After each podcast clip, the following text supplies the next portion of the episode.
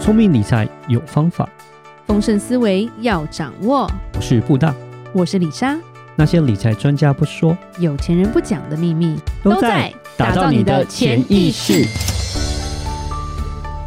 打造你的潜意识，告诉你理财专家不说的那些事。大家好，我是主持人布大。我是布达人生与职场的好搭档李莎。布达，你刚毕业的时候是工程师的，对，所以你身边很多朋友都是工程师、诶是，科技业其实也有一些好像不能说的秘密。嗯，这是这是一定的，当然啦、每个每个产业都有它就是不可告人、不为人知的一些酸甜苦辣。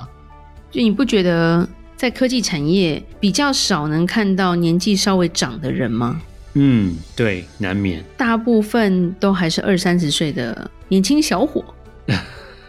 是的，会比较喜欢这样子，就是比较比较少五十以上的工程师了。嗯，是，尤其是那种做那种 programming 的啊、IT 啊这种东西的，嗯，对可能城市的啊这种东西的有特别，对，就是希望都年纪稍微比较轻一点的，对，其实科技业给人的感觉就是一个薪水很高嘛，嗯，就是起薪很高啦，是，然后好像生活都好像蛮无忧无虑，就是你当你是工程师的时候，就是科技新贵，嗯，是，对，就会发现说，哎，这个产业一样嘛，当每一个二三十岁的人，他不可能每个人都升上主管这个职位啊，嗯，是，那这些人都去了哪里了？我们在美国其实也有看到科技业，譬如说工程师的一个困境，就是很多裁员可能就会找年纪大的，薪水高的，是， 第一个就狗头呃虎头扎 伺候，是，砸就可这能些就人请你离开之类的。对，然后，当你到那个年纪跟那样的薪水的时候，工程师最辛苦的就是他的转职，嗯因为我用你，我可能一个年轻人可以用两个到三个啊。嗯，那是，另一方面就是说，因为科技业一直在日新月异，对改变得新的很快科技改变转的太快了。嗯，非常，八零、年代、九零年代的时候，那个电脑大的跟一块豆腐一样，嗯，会修理那样电脑的人不一定对于现在的笔电很熟啊。嗯，是，所以那个时候，其实电脑就有一个很大的淘汰潮。是，然后李莎身边有一些长辈，就也不算长辈，就是呃前辈吧，就变成说一些人如果他已经存够钱了，或者是他有配到股份的，他们还能就是过得还可以。可是对于一些就是还不知道在干嘛的，基本上就是还蛮辛苦，就转职的很多啦。嗯，有赚到钱的就可以退休，就没问题。但如果说对没有赚到钱的，那真的要转职的时候，他们就变得非常的辛苦。对，而且常常科技厂会要你要绩效改善啊，嗯提供报告啊，然后目的就是让你可不可以自愿离职。好狠啊！你不要讲这样子嘛。对 啊，好像这些都是对啊，公司在背后玩这些阴险手段这样子。其实要去思考一下，就是做科技产业，在这家公司可以安稳做到退休的长者很多吗？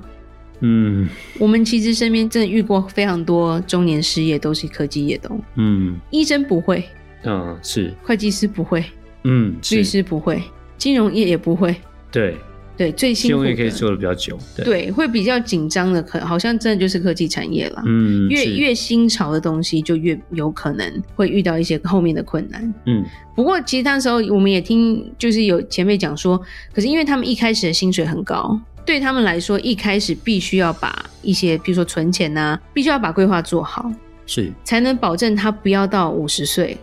他就可以退休了。其实哦我现在想想看，就像像运动员也是职业生涯也是很哎运动多员的薪水高到爆掉，好不好可是你要想他 n b a 最低底薪多少？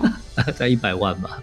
但是你要想，就是他们的职业的，就是他们的时间也是比较短的、 对啊，是其实也职业生涯比较短、啊，对对对对，所以也是要跟工程师一样，就是工程师可能职业生涯比较长一点，可能是会到大概五十多岁，对啊，那么职业生涯可能就是只有有些是三十几岁就要退休了，啊对嗯对，所以对于我们这些朋友，我们常常会讲说，有一些朋友还蛮厉害，他们就开始去发展一些别的技能，嗯甚至是有些朋友他们就自己出来创业的有，嗯，对不？对？做自己喜欢做的事情，是，或者是他们多学一些技能啦，嗯兼差的也有啦。嗯就是说，因为你薪水这么高，你为什么还要去接这种 case 啊？他就是说，如果哪一天公司不要我了，我还有多一个才能，我可以去做得了这些东西。嗯是，对，那当然以科技公司的，我觉得工程师来说，其实压力是蛮大的嘛。嗯你说他薪水高，可是大部分人上班也是上到很晚哦，对，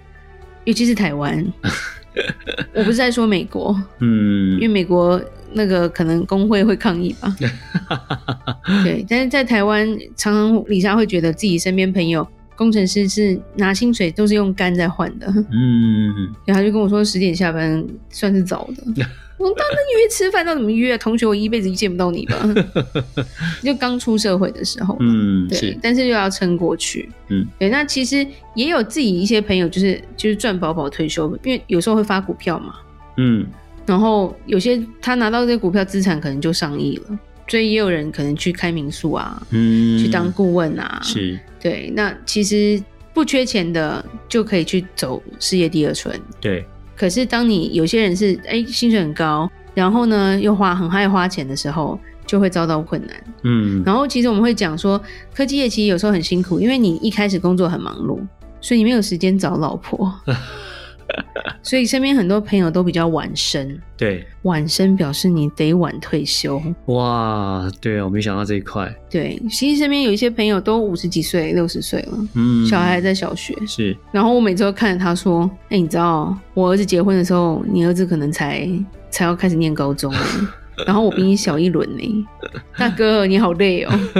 真的辛 苦，对，就是那种有时候我觉得真的还蛮辛苦的啦。那其实我觉得这跟职涯规划，就是我觉得这是科技业的一个，虽然说是一个不可说的秘密，但是也是大家心知肚明的秘密。嗯，啊那我觉得当我们要走这样的一个行业的时候，对于你自己的财务规划是非常非常重要的。嗯，是，然后甚至是说，你的规划不能只在短短的三年内，你可能必须要把你整个人生地图把它拉远拉长。嗯，是，对，然后告诉自己说我要做多久，我要怎么样的去改变我的未来，或者是我的退休会在什么时候。你不可能四十岁退休，然后什么事都不想做吧？人生太 无聊了。就算你很有钱，你也得培养一些第二专长啊，嗯或者是兴趣。比如说，有些人喜欢爬山，对，呃，爬山有点危险，大家一定还是要注意 安全。